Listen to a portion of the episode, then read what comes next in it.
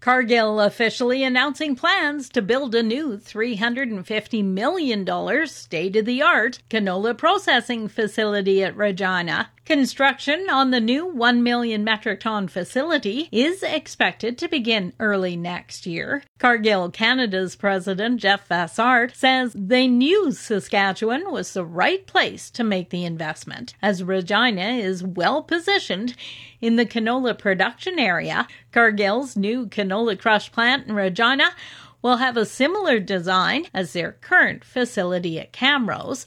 The company says it's also planning to update and modernize the canola facilities in Camrose and Clavet over the next 12 months.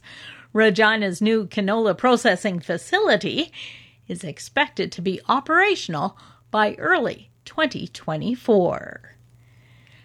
A notice on the Canadian Grain Commission website this week that as of Tuesday, April 20th, the licensing for WA Grain and Pulse Solutions has been suspended until April 30th. CGC spokesperson Remi Gosselin says the company holds primary elevator licenses in Saskatchewan and Alberta.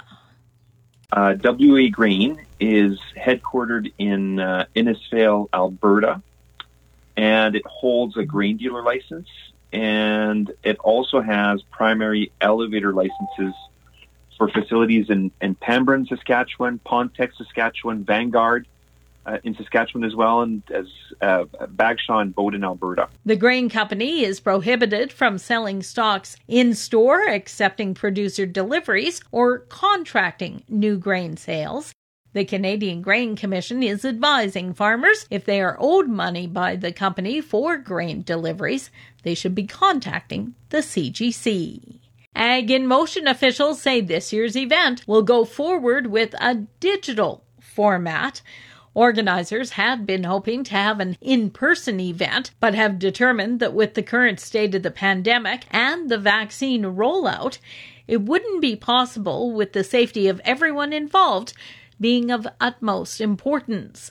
Ag in Motion's digital event days will continue as planned, with producers being able to register now for their free digital pass.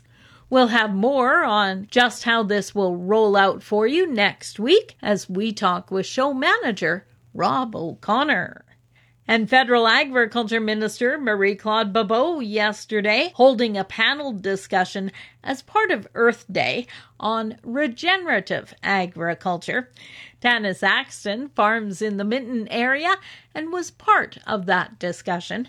She says they have a no till operation and see regenerative ag as a continuous improvement of the soil. Some of the practices that we use include intercropping, companion cropping, and cover crops. It gives us great diversity and helps us keep our soil covered and protected. She notes they do large scale composting, which allows them to restore the biology in the soil.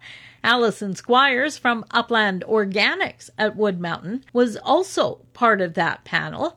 She talked about how they've added companion cropping during their rescue or green manure year. In organic agriculture, we do take a year off from annual cropping and we seed uh, seed the land instead to a green manure so that we can build back our soil in that rest year. So we used to do one species of plant, and now we do uh, five or more species every year. For Golden West, I'm Glendalee Allen Bossler.